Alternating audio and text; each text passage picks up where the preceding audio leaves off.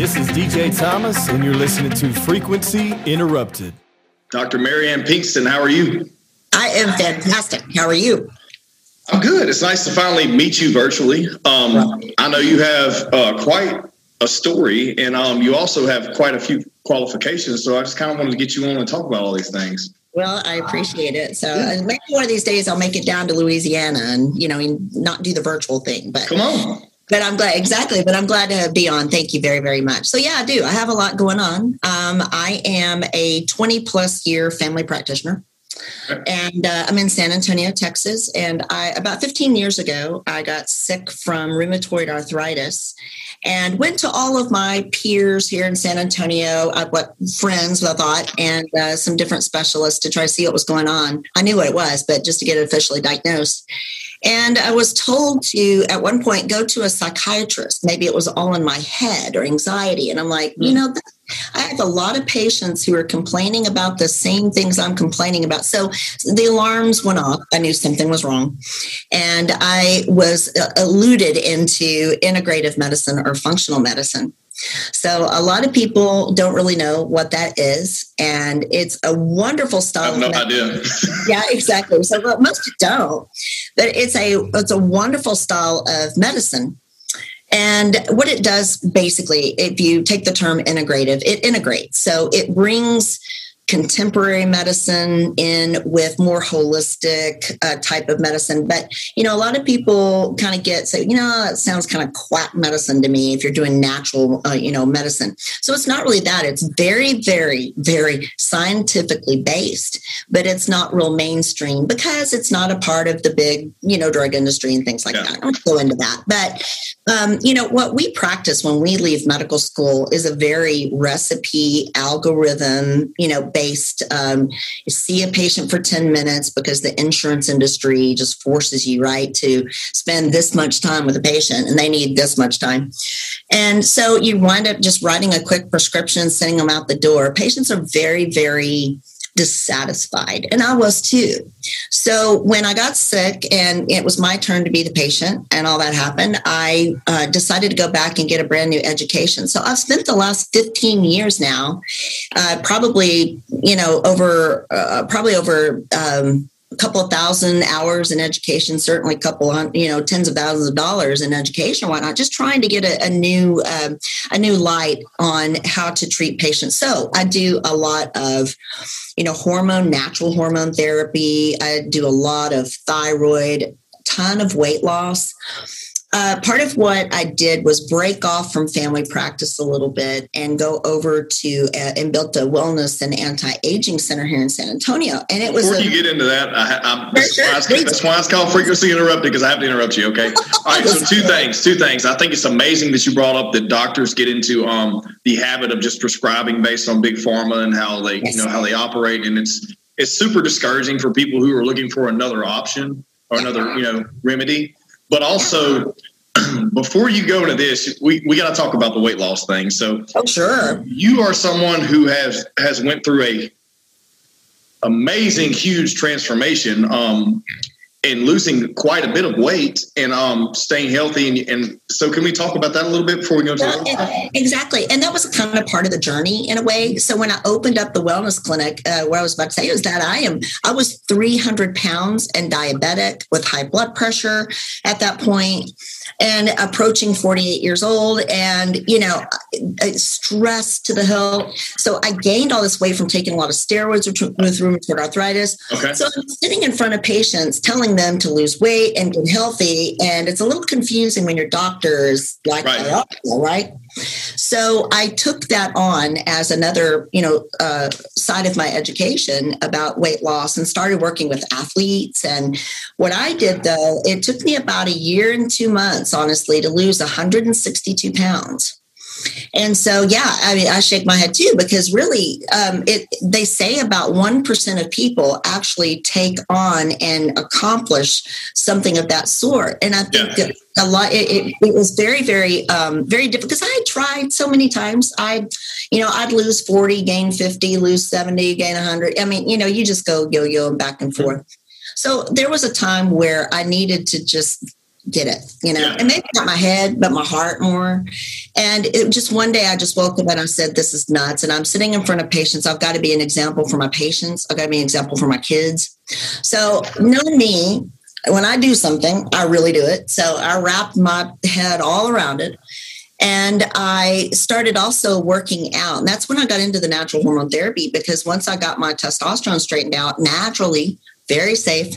Once I got that straightened out, then I was able to improve my muscle mass and start really burning calories. And I, the pounds were shedding. I felt like the queen of the universe. And, you know, it was, it was a wonderful transformation and it just kept going after that. So I got into bodybuilding and, or not bodybuilding, but maybe more body composition and I went from a size 26 to a size either zero to two.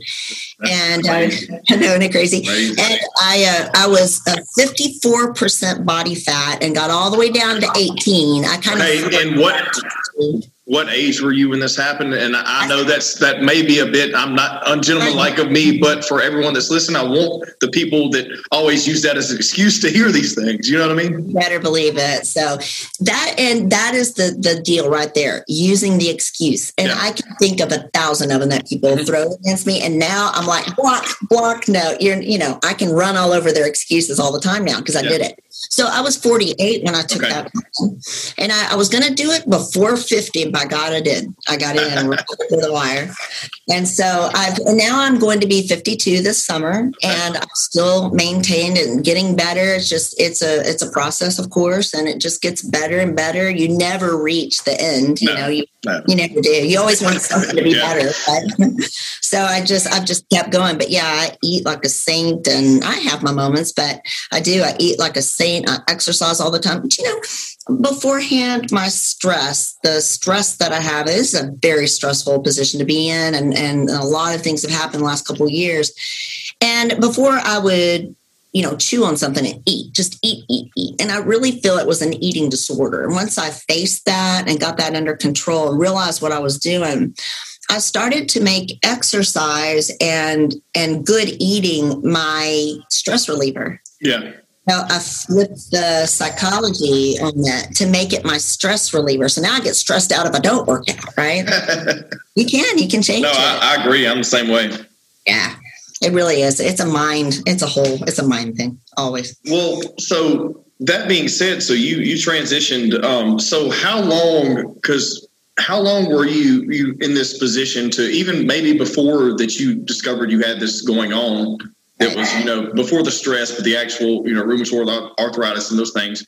How long before that or had you maybe been overstressed or out of shape? Um, Right. this, how did that happen? How long was You know that? what?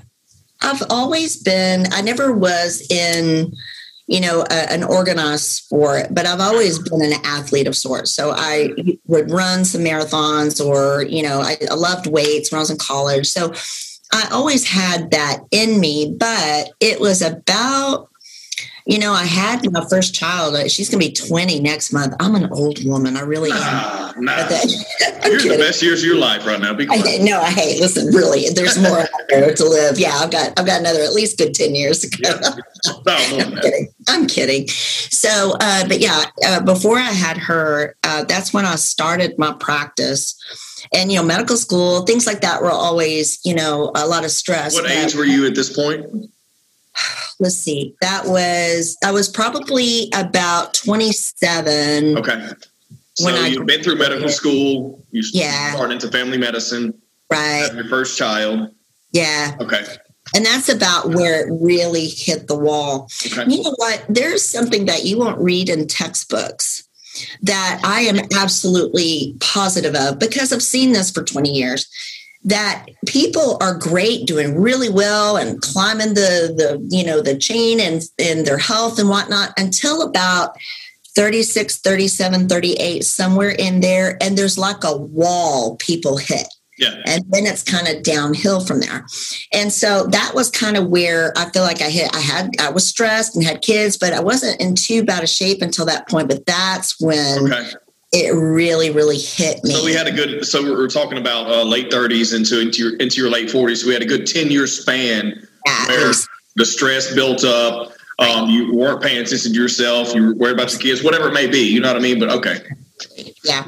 So it really was. And so I was too tired to get up and get out of right. bed and do anything, you know, too tired to buy, you know, to, to meal prep and go home and mm-hmm. cook. So I would, you know, buy food on the way home. That was horrible for us, but easy. And, you know, all those habits that people pick up. Right. And I, I didn't, what I realized then and where my, I hit my education then was that really there is a basis to feeling bad. You do feel too bad to take care of yourself. You really do. But it can be changed and I know, you know, Google is all, I mean, you get geotagged just coming in my front door here. When you yeah. leave, you're going to see Facebook the rest of the night. You're going to get vitamin things and other things, and, you know, for the rest of the night. So yeah. you are, and, and I watched a, a, program one night. I don't watch TV. I unplugged from, you know, the news and things like that. Uh, that was part of my stress. So I unplugged about four years ago. And so I actually was watching something that interested me the other night. And no kidding, there were 10 commercials about a pill that's going to change your life and lose your weight and fix your hormones. Yes, yes and you know yes. a weight a weight loss product, a weight loss diet, of this or that. Ten, and I thought.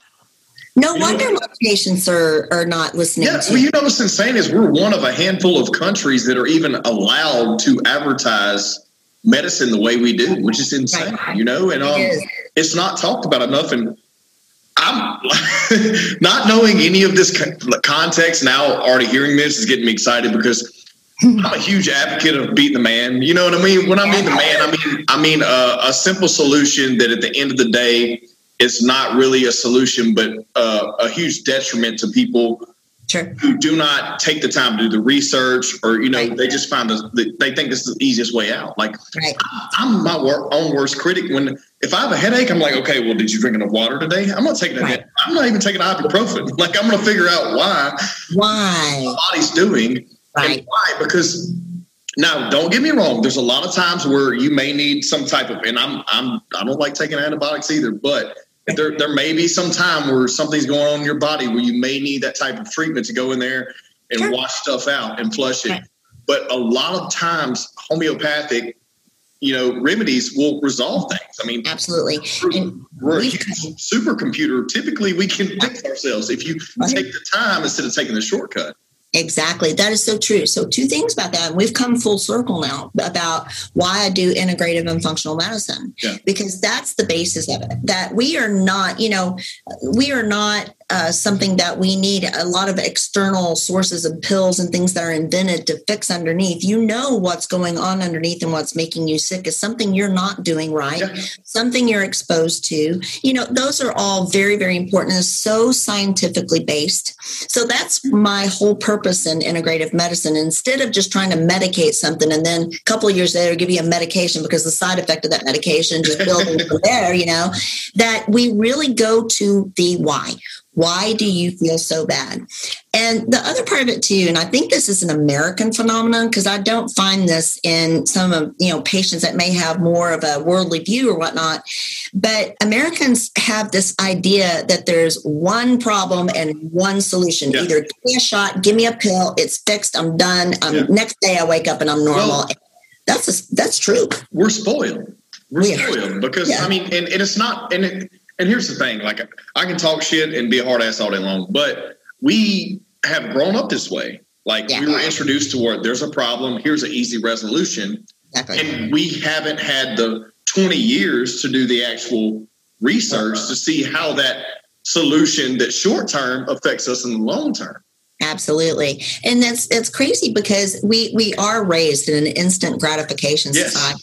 I mean, I order something on on on Amazon now, and you know, tomorrow it shows up on my doorstep. Yeah. And so we just and we call at three o'clock in the morning. We talk to Jake at State Farm, and you know that is what right, right. So you do you get somebody at three yeah. o'clock in the morning, and who that poor soul is, I have no idea.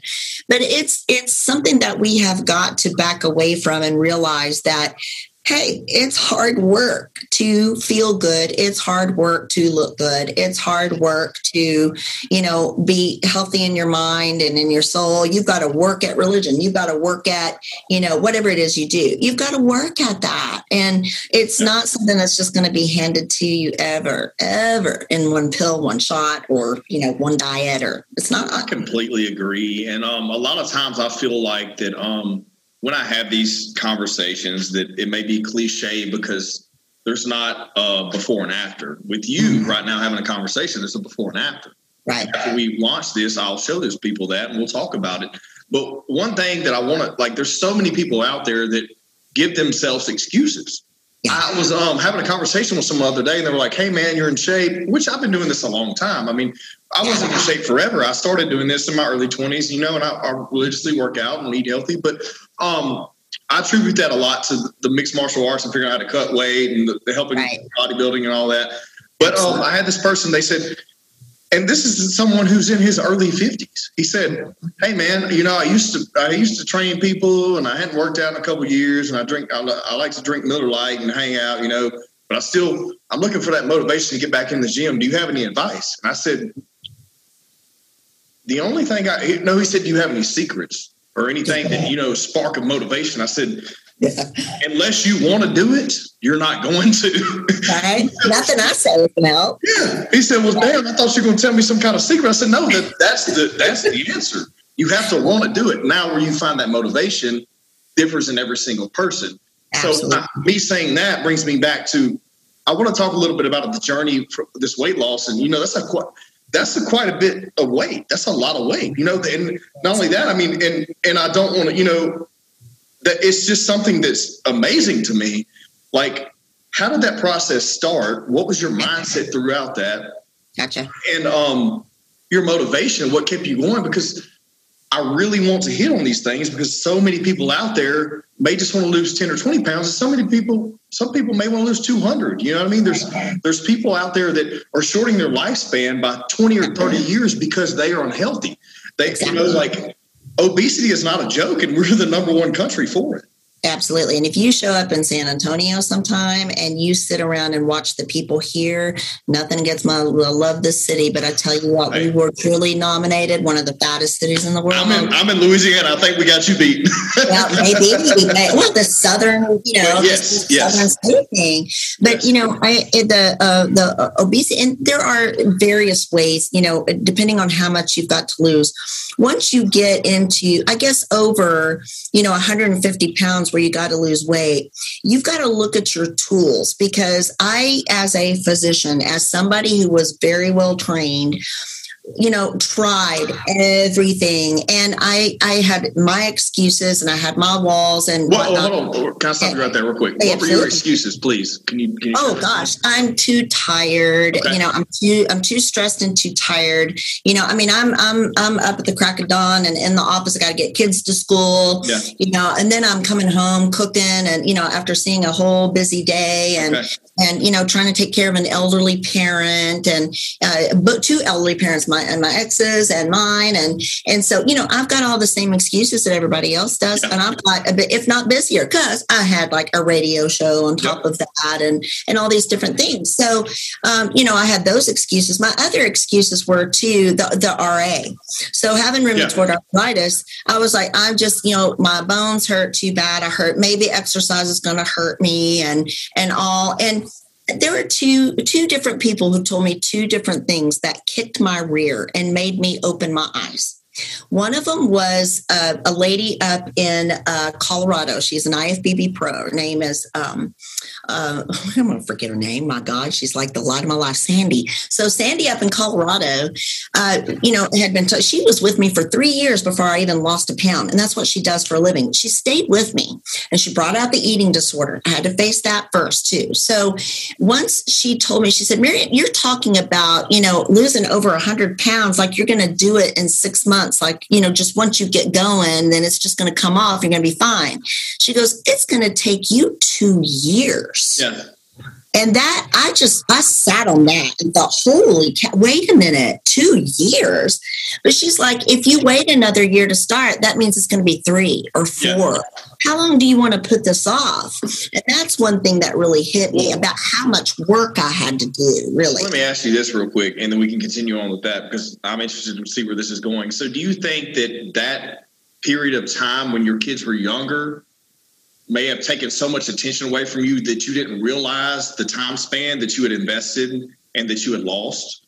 That's a that's you see what I'm saying? And then now yeah, about a year, you're like, but things have slowed down a little bit. Maybe your your your attention's back on you a little bit because your kids may be a little bit older you know, there's some truth to that. But you know what? I started this about, um, you know, about four or five years ago. I started the process, and my son was ten. Okay, well then never still mind. Doing yeah, okay, sports and and all, yeah. and so yeah. I mean, yeah. no, we were still in the in the depths. Okay. It was really more about you know knowing that I needed to for my health because right now our children are going to have a shorter lifespan than us. Uh, look, I love that you said that. I love that you said that because it's, it's, really interesting. Because I tell people all the time, and they're like, um, "I'm thir- I'm I'm 40 years old." I'm like, "Look, if you do everything right, you're going to live to 100."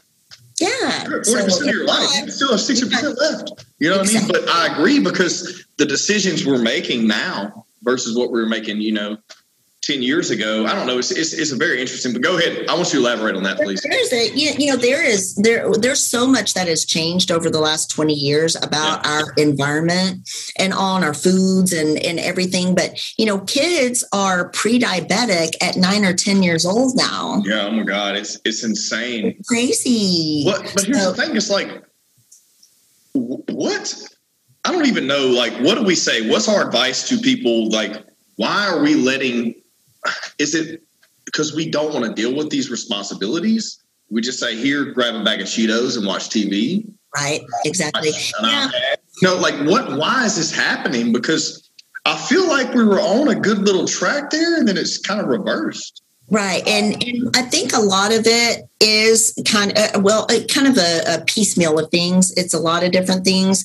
If you look back to where people and, and society seem to go off track, it seems to be where the beef industry got hit and the sugar and salt industry, you know, where they said fat is bad, beef is bad. And then everything was uh, carbohydrate and, and, you know, salt to flavor foods. Yeah. And you got, and we started putting things in instant packages. Well, then we're talking our, about, I mean, that's, we're talking about the 80s. We're talking exactly, about exactly. And that's where it started off track. And that's where I grew up in. And I grew up right? with a single mom. And a lot yeah. of times we were eating Totino's pizza. TV dinners and hamburger helper. Do you know how many cans of SpaghettiOs and oh ravioli oh I opened as a kid, right? So, and that's really, I think, where a lot of it started. Then you look at the 90s that is about 1996, not to pointing fingers, but about 1996 is when the pesticide industry started, where Monsanto started to use Roundup and whatnot. That's when we started to uh, grain feed, uh, corn feed our animals instead of grass feed. Yep. And a lot of pesticides started in. And so there's a lot that happened in there. Then we got into the busy, busy, you know, I've got to work on my phone, drive, and, you know, talk to my bank, you know, in the, in the car are and multitasking and the stress and the ante is going up. And now children have to deal with so much stress with social media. Yeah. Blah, There. Yeah. I mean, that, so that's one thing I will give that is that um, kids have access to so much information compared to what we did, you know, what you may have had and what I may have had is, um, yeah. you know, I, they literally can access 300% more information than I was able to at five years old. Right. And it's coming at you like so fast, you know. And it creates stress. Yeah, it creates stress at a young age. But also, the only here's one thing that look at the end of the day, I always blame the parents, no mm-hmm. matter what, because yeah. if the parents are showing stress to this type of input or output, then the yeah. children are going to do the same thing. So whenever someone's like, oh, you know those damn millennials. I'm like, blame their parents. Yeah, you know, blame those the Gen, or parents. Gen X, blame their parents. You know, or what? Or, Exactly. Well, Gen- because- whatever, blame their parents. everybody gets a trophy now and everybody has Oh my to God, Only the me level and we treat people unfairly there's no winners no losers and you know and we just basically are afraid to kid to tell our kids no we Yeah. have to put them in time out we can't spank anymore i mean there's just so many Right. things about raising our children now that's so different you know i i got i got you know smacked in the rear and and yelled out good Well, how many how many kids do you have? i have three Okay, three. And what what are their ages and genders? So uh, the youngest is a boy, and he's Okay. now 15, and the Okay. boy is is taller than me by like like a lot. He's incredible. Oh my god! Uh, my middle one is a girl. She's going to be a senior next year. She's 17. Okay. My oldest uh, was born six months before 9 11. She is um, going to be 20 next month. Uh, big in the music industry, doing a lot of great stuff. I, I've got three fantastic children, Okay. but they're all have dealt with some weight problems and things like that too. And Yeah. so it's they're part of the scenery. Well, like what's your so? Well, I'm glad you shared that too. So, what's your stance on um, genetic disposition on obesity, and also some people using that as a crutch? Right.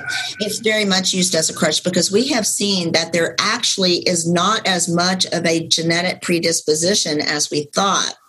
So there are, if you look back in, you know, the uh, 30s, 40s, 50s, 60s, 70s, we did not have an obesity problem. Where did all of us get those genes? You know, there were very, very few. We got our genes from the people who were thin Yeah. way back then. Yeah. So I don't really think that, uh, and and the the science I can get you some numbers and and all, but you know the science does not show. So I do not let people use it. You know, my my family are all big people. Right. You can be big and still be thin. Well, And- I love that you're saying this because you've been there. You know what I mean? And um, I and I love that you also have thick skin. We can talk about this because you're transparent about it.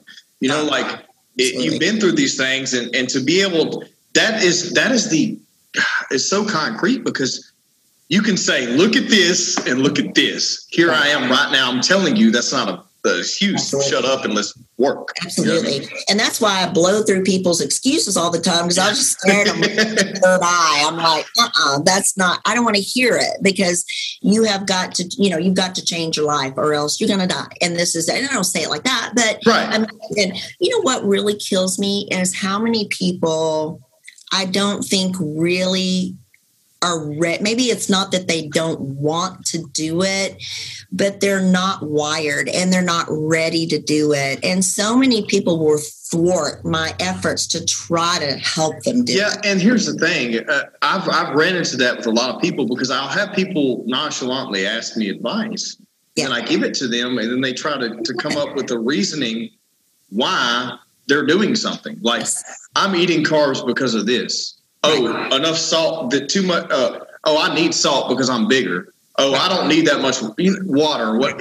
And I'm just like, whatever it is, absolutely I yeah yeah and it's something that's so frustrating because someone's always going to come up at the end of the day just back to like I was saying earlier like if you're not ready to do it you're not going to do it not but yeah god I feel like that um like we have to figure out how to get these people ticking you know what I mean like everyone's right. different well but they also what- have they they have this whole they have this whole subconscious like and I know a lot of it's like closet eating like they, they may eat healthy in front of people oh yeah but when that there's no accountability, Yeah.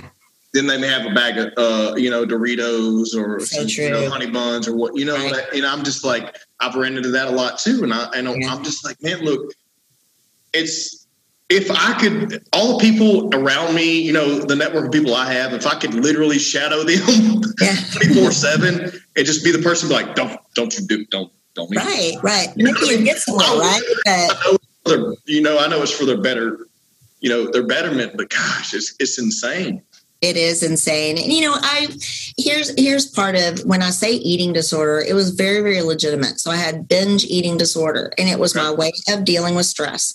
So i wouldn't eat in front of people and people would often say dr Pinkston, i don't know why you're so big. I never see you eat right? Yeah. so my kids would go to bed everybody would go to bed. I'm up watching tv because i'm too stressed to lay down and sleep. And what do i do? I either go to the back of the pantry where i hid stuff or i'll pull a box out from under my bed mm-hmm. loaded with my personal stash of stuff, there were times where I legit could down 3,000 calories in a night. Ooh. It can be done. Well, you think that soda's 240, you know, yep. calories. So oh, oh, sodas and boom, right?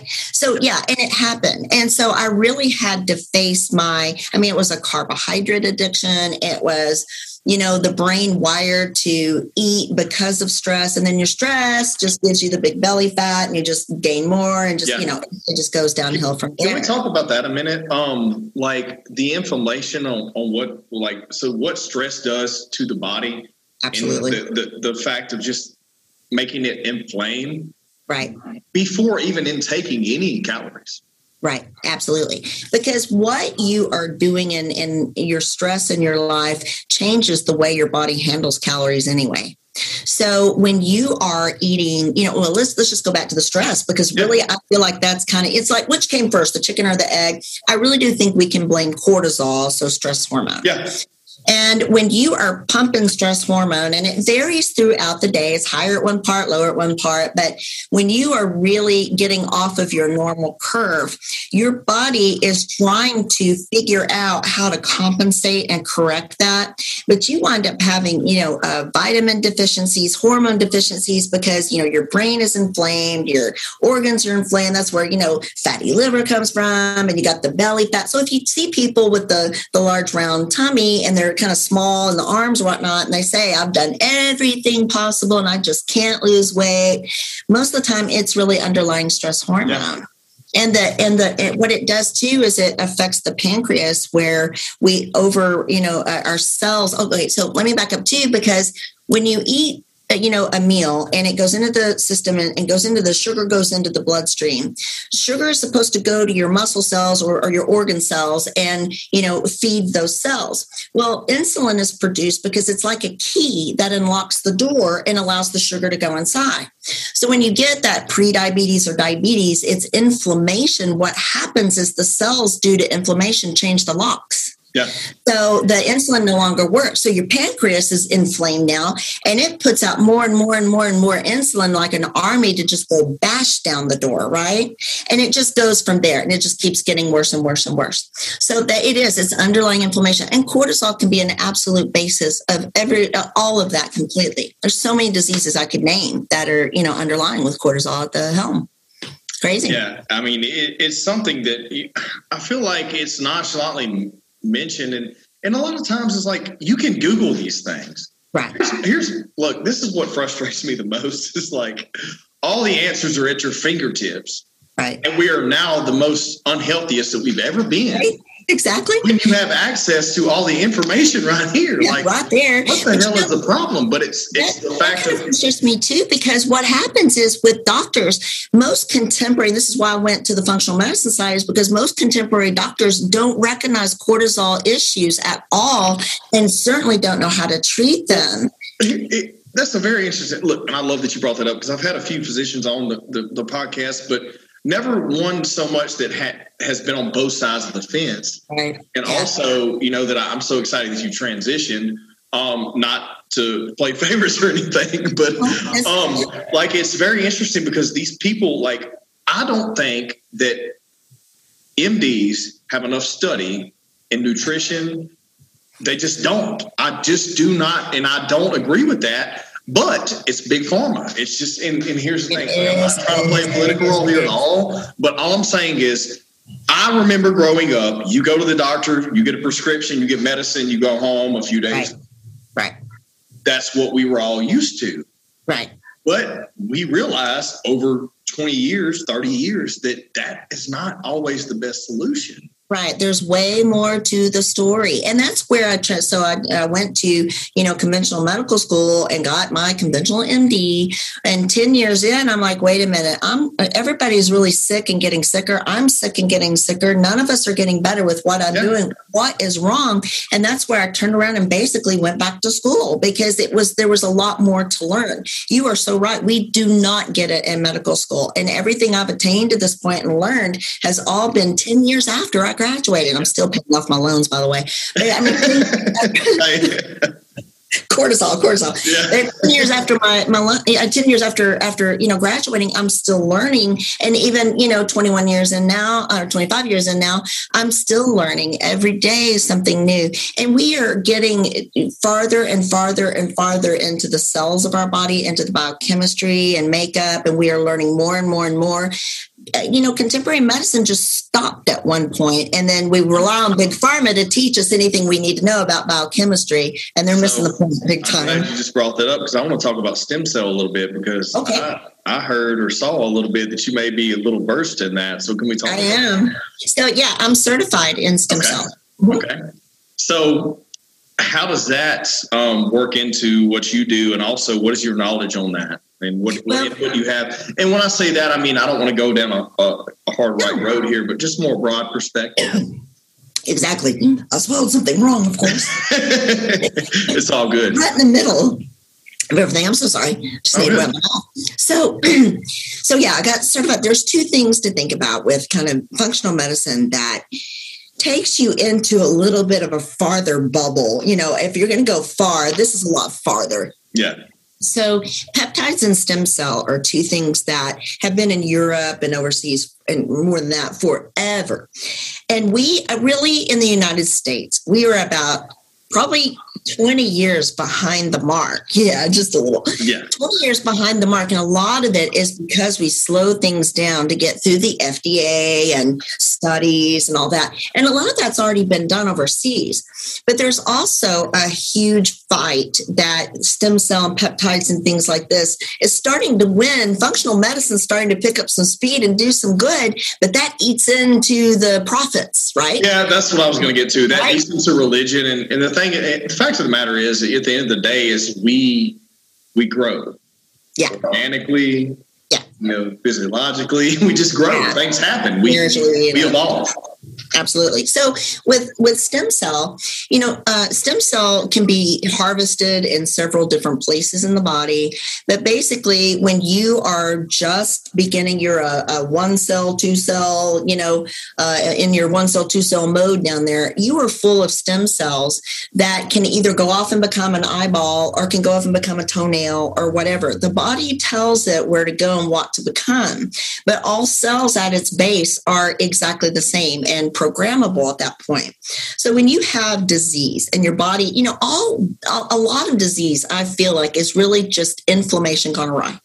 So once you and, and so you can have rheumatoid arthritis, you can have fibromyalgia, you can have multiple sclerosis, you can have heart disease. It's all, you know, it's either in your heart or your brain or your joints, but it all comes from you know cellular inflammation and it starts at the same place. It just your body decides sometimes which way it's going to go. Maybe it's genetics maybe it's not who knows?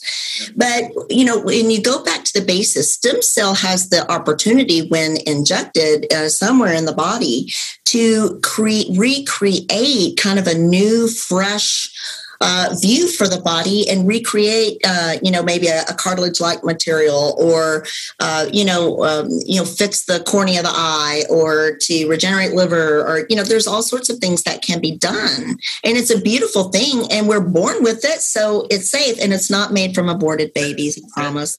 right? No, yeah. well, Everybody says that. Right? right. I mean, the thing is, is like people are picking manufactured medicine that has no, you know, collision to the actual human body over something that comes from the actual body. Right, exactly. Heal it, which is insane, but we've been programmed. Right, we have. That modern medicine is the evaluation, is the solution, mm-hmm. is the end all be all. This is what we need to use, and I think we're just going to have to battle this for the next, de- you know, the next decade.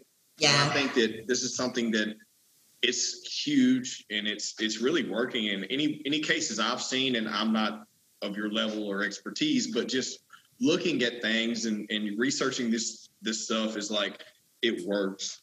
Yeah, it does. We're not creating it in a lab. No. Kind no. of, but not really, because we're still pulling it from our DNA. Exactly. It's, it's, exactly. It's, it's crazy to me that there's so much opposition, but at the end of the day, it's it comes down to one of those things where society's it's, not ready for it yet, apparently, because it wasn't given the go with the green you know right right exactly. So i think you know the the a lot about functional medicine and you know some of the things that we do has so much basis in europe and we do have tons of studies but when it gets here you know it really has to be evaluated and it's evaluated very differently. It has to go through a process and that process slows things down. You know money and profit slows things down politics slows things down whatever it is you know so much. And and we we are just just now we are still in a society of instant gratification. And so we don't have the time and patience to understand the studies behind things and that you know this could help. Just give it a month or two. You know i did stem cell injections for a shoulder and knee joints. I, I opened up a clinic up in dallas and i did it for about six months and I had so many patients, I don't even know how many at this point, that 100% of them were able to go back to sports and, you know, lose weight. And they were get, I had men getting off of canes. I had people, yeah. you know, we're and talking about, we're talking about a fraction of what they could do legally if we were somewhere else. Exactly right. That, that rehabilitation yeah. would have been quite a lot quicker right. not be restricted by what we're you know the regulations we're facing. Absolutely. Absolutely. And it was so sad because at the end of the day when i had gotten approval from insurances to pay for it because they were just starting to approve it they revoked it and I wound up having to pay for all the stem cell myself that I injected because I wasn't going to bill the patient after I told them, you know, that it was covered by their insurance. So I ate it. And uh, that's when I closed my clinic because there's no way you can survive that. It was so yeah. much money, you know, it was so awful. And, but that's our, that's the mentality here. And, and, um, you know, we're fighting it.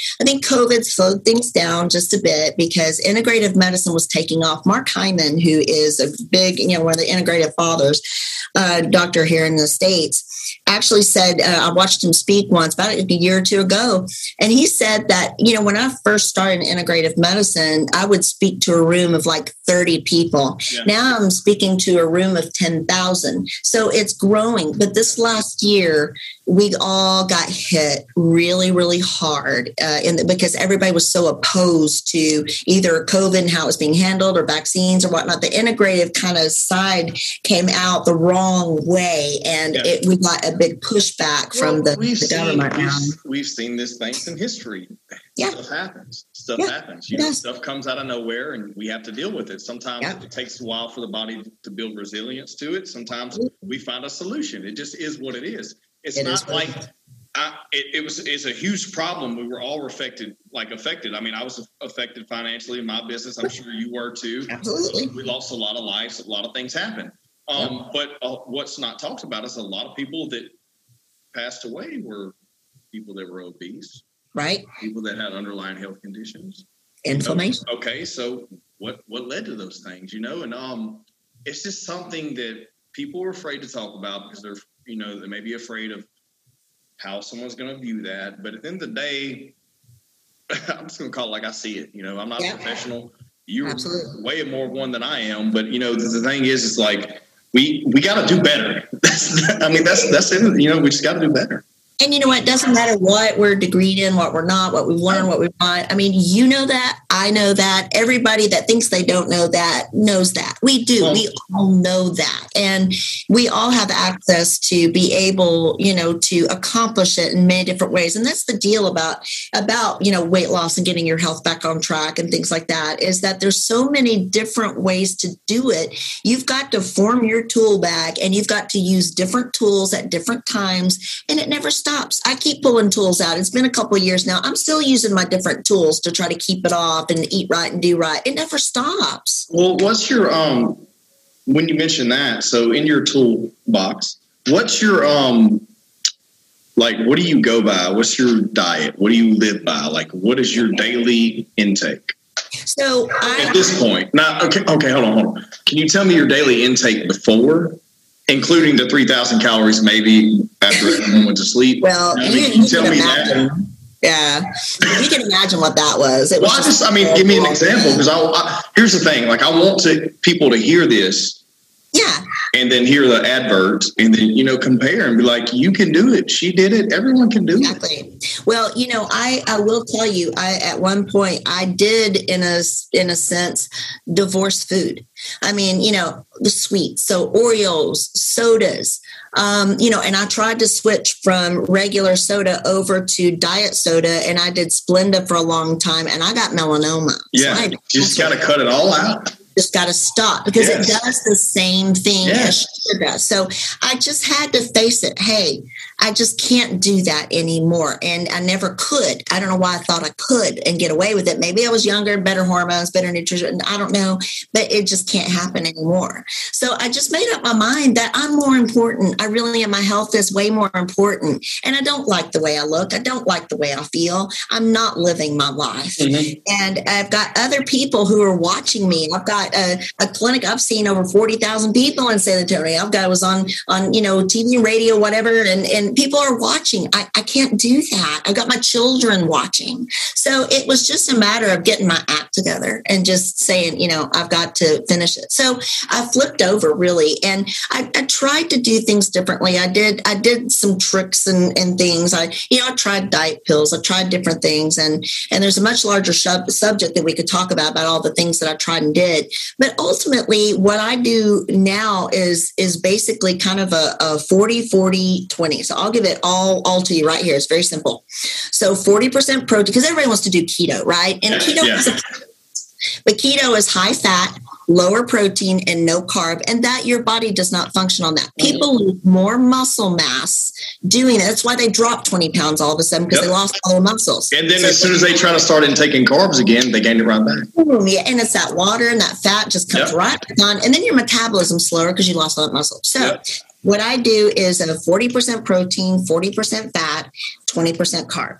And my carbs I do primarily early in the day because I work out early in the day, and I that's where my burst of energy is needed when I'm thinking on my feet up here. As the day comes to a close, I tend to drop off my carbs because I'm going home and you know and and slowing down a little bit. I don't need them as much, so I just stay about in the in the you know the 50-50 zone with with uh, unless it's vegetables. Vegetables are free. So I also with my carbs, I stay along the glycemic index so that you know how carbohydrate is a carb. So 100 is completely carb zero is cardboard. So i stay at about 50 or 55 and i tell my patients about 60 or so but that gets rid of things like peas corn carrots potatoes and and i do eat sweet potatoes but that's about as carbohydrate as i get. And so i, I will do that up until uh, you know the late afternoon i'll drop those things and i actually stop eating around seven o'clock at night. But I have kind of a normal work schedule, so I don't, you know, I can I can afford to do that. I just drink fluids, whatever I need to do, and if I get hungry, I'll eat something because I'm not going to starve, but but you know, because my body's asking for something, so I'll do it. But I don't, you know, in the carbohydrate zone, I leave out all the nasty stuff. But yeah. I um so I I tend to drop off like I say about seven o'clock and not eat. And and that to me until I go the next morning I do fasted workouts but I go the next morning because I'm not yet trying to build muscle as much as kind of trim down some fat still. So I go the next morning I work out and then after that I start my day and I eat like that. That's a I mean I've probably left out a few things. I don't eat a lot of snacks or whatnot. I don't like to really lessen calories so much because I believe you got to eat to lose weight. You got to build muscle it's all about your muscle. Yeah. So that's what, so what do you? What time of the day do you start eating? I probably get in about. Um, I'll I'll finish my workout. Go from six to about seven thirty. Uh, I got to drive home, so about seven forty five, eight o'clock. I get uh, my egg and oatmeal every morning. Okay, so you're doing a fasted workout, and then you start Yeah. consuming calories the rest of the day. right. Okay, until so uh, basically a 12 hour went fasted workout, 12 hour Right. window of consumption. How many meals in that 12 hours? So I do I do breakfast, lunch, and dinner for sure. I will I will put in a snack when when I need to. I Okay. listen. So if I feel like I'm running, if I've been working out a lot or whatnot, I, I'll get hungry. So I'll put in snacks because I want to. I want to still grow my muscle. So Well, I'll see, put in snacks. I won't That's starve. that's another interesting uh, topic, is because um a lot of people they're not body aware. You know, they they get. Here's the thing that is not talked about enough too. We think that it's twelve o'clock. You got to eat lunch. Right. Well, if your body doesn't need food, you don't have to. You don't just because it's 12 to 1 p.m. or 11 to 12 p.m. doesn't mean you have to consume calories. Exactly. If you're body aware, you know if you need to eat or not. You know, right. it's based on when are you working out? When are you doing your, okay, maybe you don't work out. So when are you most active? When are you most burning calories? Exactly. So th- those things aren't talked about enough because people are like, okay, you got to eat breakfast, lunch, and dinner because we were programmed that way for the past decade you know? Exactly. Exactly. So eat three meals and eat you know three snacks and and so no i don't really do it that way. And i've also learned how much to eat and i don't i don't overdo it and get full. And there are reasons behind that but you know i don't overdo it and i don't get too full because that way i know i'll get back into the huge amount of calories and, and, and go over what i should. Yeah. and, and people really try to calorie you know do reduction of calories to lose weight you know the old hcg diet and all that. I really think the basis of that is same like keto and the same using something like phentermine is that you really, you know, lower your calories too far and you start using muscle as your fuel, not fat. So you lose your muscle and you lose weight really quickly, but then it stops at one point. Nobody can eat well, like that, that happens a lot, like we said earlier with keto. Like, yeah. you know, you're eating your own muscle, so you're losing your muscle weighs more than fat. Everyone says that. I'm like, oh no, yeah. Yeah, it really does. Yeah, you know what? I've got something I want to show you. Let me okay. show you this. Okay. So you've seen it. I know you have. and I'll show you, but I know you've seen it. But I got one of these things because this. Oh really, yeah, yeah, yeah. You've seen but, it, uh, but anyone that's watching has, may have not seen this. Right. So that is five pounds of five pounds. Five pounds of fat. I lost thirty-seven of these. Woo. And that is scary because that, and this weighs, I mean, it weighs five pounds, right? 37 times five. Right. And so, yeah. yeah. And so there, because, you know, and there's some gain and loss and whatnot yeah. now, that went back and forth. But what uh, uh, five pounds of muscle is about the size of a, you know, decent steak and so it depends on you know on how yeah, on how it, thick it is and things like that but it's just a pretty good you know slab of steak. Mm-hmm. so you see the difference between those two. And patients will come in and say oh i'm losing inches but oh my god the scale weighs like three pounds more and i just you know and yeah. they'll just i'm gonna stop you know stop dining altogether and i'm like oh my god really? Yeah. You've got to put that muscle on. That's the most important thing well, um, while we're talking about it, you, you mentioned this earlier, and um, I've been in personal training for oh, man, it's probably been twelve years now. I've helped I help a select you know group of people. Typically, whenever they're referred to me, I don't mm-hmm. like go out and work out with people at you know at gyms and stuff. But I have had clients in the past. We're talking about thyroid. That's a really that's a really big that's so that's a really big thing that some people tend, tend to lean on. Yeah. Um, can you elaborate on that a little bit? I sure can. So, and thyroid is done very, very incorrectly by contemporary medicine. Yep. When I learned this, I was like, oh my God, I've been doing it so wrong all these years. So, you're, you know, and everybody blames thyroid, and thyroid is important. There's no doubt. So, your body, in order to have energy, work right, lose weight, all those things, you're like a horse drawn carriage so you're sitting in the carriage, that's your body, and you've got to have basically, to make it easy, four horses out in front. If you only have one horse, it can't pull the carriage the same way. So those four horses to me are kind of your nutritional factors and inflammation and whatnot. The next one is cortisol. The next one's thyroid. And then there's like testosterone and, and natural hormones and whatnot. So each one affects the other and you've got to have all four of them you know working. You've got to concentrate on them a little bit differently. And that's why there's not like one shot one pill. And so with thyroid your thyroid is produced by your thyroid gland it sits up here in your throat. And it produces thyroid hormone t4 so when T4 goes out into your bloodstream, it has no function whatsoever. It does nothing. When your thyroid stops working and you're not producing it, then the doctor will give you like Synthroid, levothyrox, and some of that. And they can replace T4, but what does it do? It goes into the body. It does absolutely nothing. So it goes through the liver and it gets converted or activated, however you want to look at it, into T3, free T3. So free T3 is the active ingredient. That's what goes, makes your hair grow and you lose weight and you have energy and you know all those things that thyroid does. So when doctors check labs, what mostly they do is they'll check a TSH, which I, I didn't even mention. I don't even pay attention to anymore much. uh, but they check a T4 and nobody checks a free T3. And so if you're not converting, well, then you're not, you your T4 may be fine, but if you're not converting, you're still hypothyroid. So why don't you convert? Why don't you go from T4 to T3? Well, guess what? Cortisol. Yep. So it's too high, too low. When it's off, it's cortisol. So there you go. There's another evil that cortisol. So, you know, you have to work on cortisol, yes, for many, many different reasons. One big one happens to be your thyroid. So I use a lot of more natural thyroid replacement, like NP thyroid, the T4, T3 combination. There's a reason you put a little bit of T4 in it. And I use those combinations, but I also work on your nutritional factors, your cortisol and things like that. Hopefully you can just start converting again. But that has, you know, that plays a, a super, super role. And it's one of the bigger horses out there, but it's not the only one either. Yeah, I mean, I think it's very interesting. I'm glad that we elaborated on that a little bit because I think that typically there's all it, if some point in time something is off a little bit, it's because two or three things may be out of line. Right. And so when you figure out what's out of line and you make those adjustments, naturally the body is going to recompensate and do what it's supposed to do. And but, it may take a couple of weeks. It may yeah, take a while. So stay with it. yeah. But uh, we we if we if you would take if you be patient, figure out the right solution, don't run to the you know instant gratification solution, and find the right thing to adjust everything else. I mean, right. it, it, typically works. You know, if there's a, a, a cellular issue, then that's different. But a lot of times, people aren't patient enough to figure out the actual resolution. Right. Or at the end of the day, they're just too fucking lazy. I'm sorry. It's true. No, it's true. Yeah.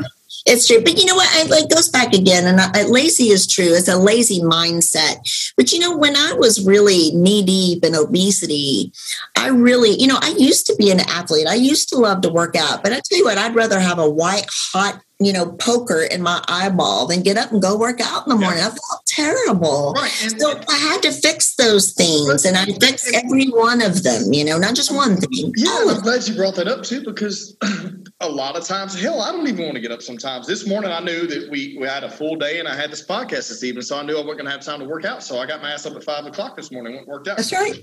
exactly. go. but maybe that's not the solution. Maybe it's just not eating like shit today. You know, maybe right. instead of eating that egg McMuffin yeah. on the way to work, right?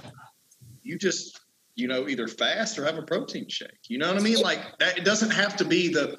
A lot of people, they literally scare themselves to even trying because they're like, oh, I think I all I got to do is have chicken breast and green beans. Right. Like, and I have to work out every day, and so right. I can't do that. So I don't qualify.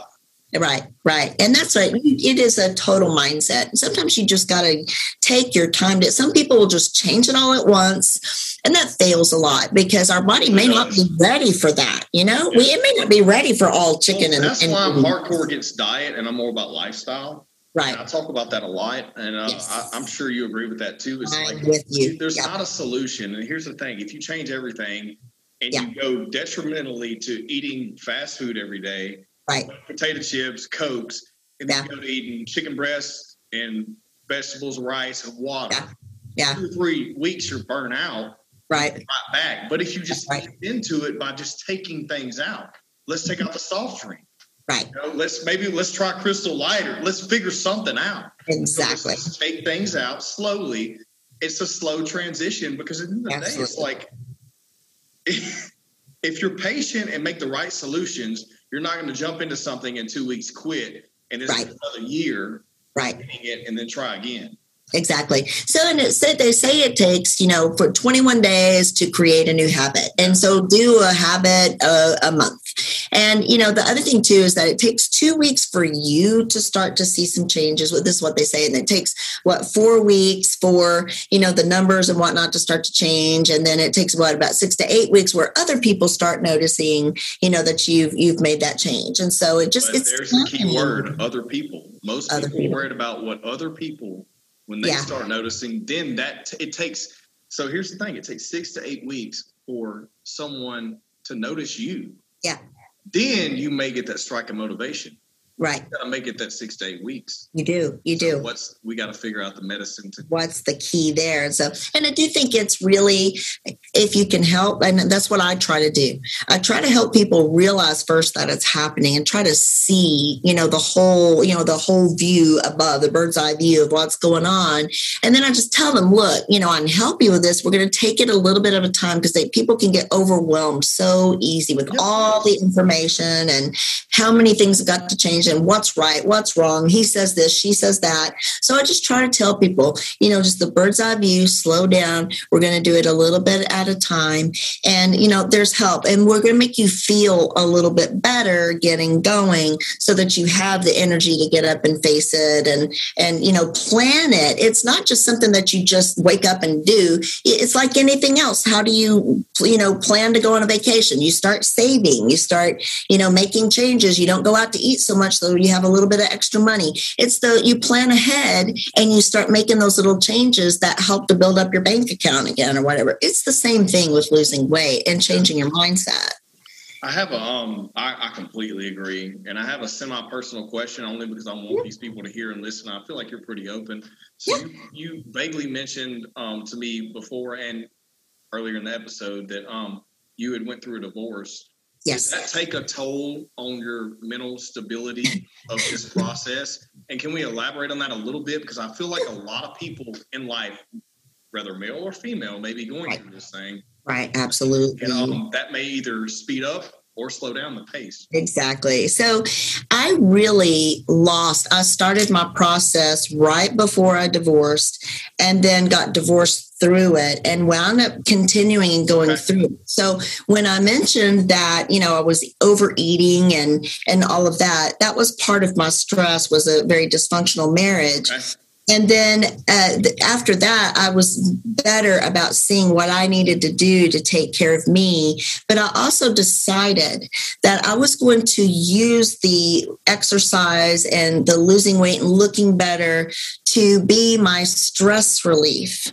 rather than going straight to the food and sodas or you know the bed alcohol. or alcohol or anything else you know? So i just decided that that was going to be my drug basically and it really you know that builds up your hormones. It builds up your your brain chemistry. It does want it decreases inflammation. You think clearer. You act better. You know you look better and you feel like getting out and, and meeting people again or whatnot. You know there's so many things that are involved in that. So i really used it as my you know stress relief and and my uh my mission to improve me and and better things so I think it was a, it, it, you know, you you got to look at any situation, an obstacle, and you know, everybody goes through stress and hard times. Everybody does. I am no different than anybody, and what you what it's what you do with it though it's how you respond to it and anybody can use their poor childhood or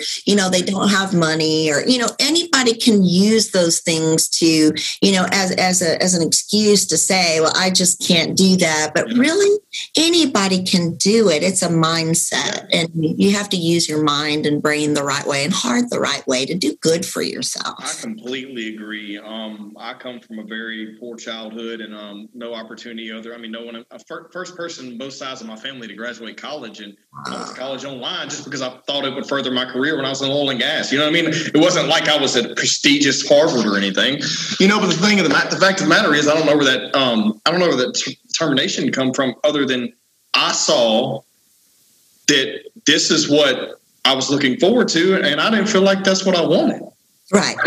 But to go back to what you were saying, you just have to be honest with yourself. And yeah. most people refuse to be honest with themselves. Absolutely. They lie to themselves to make them themselves feel better. And it's something that we're dealing with on a worldwide scale. Yeah. we need to resolve. Right. You know, accountability.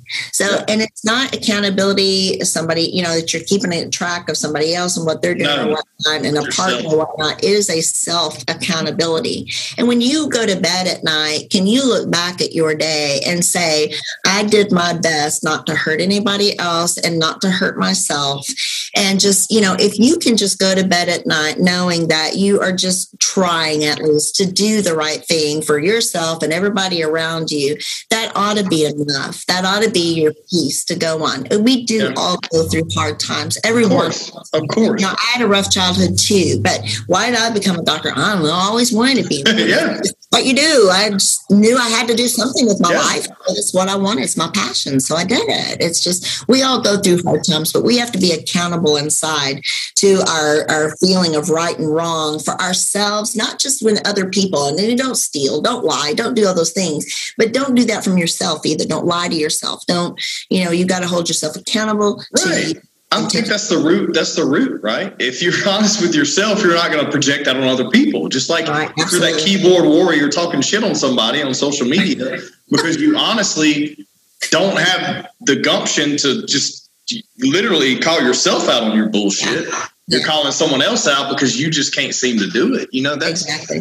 it's something we're dealing with. And we've, you know, I've discussed this numerous times on numerous episodes, but at the end of the day, it all comes back to, like you said earlier, accountability and being being honest with yourself. And and look, if you don't want to make a change and you want to die at 58 years old, obese with heart disease, and die, okay.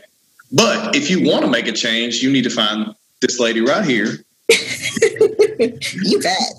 talk about these things. So look, I've had an amazing time today. I think we can talk about a lot more things. We're gonna have, to have another a part two. I definitely have another soon. Um, is there any last words from you? Any you know words of advice, encouragement, any plugs you'd like to throw out? Well, sure. You know, I have um, recently started uh, a you know podcast and YouTube channel and things like that. I've got a couple of great ones on just cortisol. It's a lot shorter. Uh, I'll expand it at one point, but you know, I do a blog and all. But I'm trying to get down to these things that you and I are talking about because this is where it lies. This is where it's important. People need to hear how I did or how to do it. So I just send people to my website at drpbetterlife.com. So it's Dr. Pinkston, betterlife.com, drpbetterlife.com everything in the world you need to either get in touch with me or read about or whatever is there. So I make it you know really easy. But I think if I leave anybody you know with a uh, with a thought is don't limit yourself. If if you think about if you are you know if you want to die of a heart attack at at 58 and whatnot you know then fine. But look at the the path of destruction that you leave and that not only does it cost society a lot but look at the people who do or that are around you that do really love you and I know there's at least one person that loves you know everybody in this world. And, you know, we do have to make sure that we leave, you know, leave a legacy. You will touch somebody every day in your life if you do make some of those little changes and take those accountabilities and go to bed at night knowing you've done the right thing. You're touching somebody else's life. And, and that's what we, I think if we get back to a state of, of, uh, you know, compassion for each other and, uh, and all, I think we would all feel a lot better and do a lot better. Maybe lose some weight over, who knows? But it's at the end of the day, we all got to can't we just get along? But you do. It's it's about self compassion, and and so uh, I I really think uh, I would put everybody up to the call to do that for themselves. Well, look, I couldn't agree more. I'm super excited. I can't wait for this to go out. Thank, Thank you so much, Dr. Pinkston. Absolutely. Everyone, please subscribe to the podcast.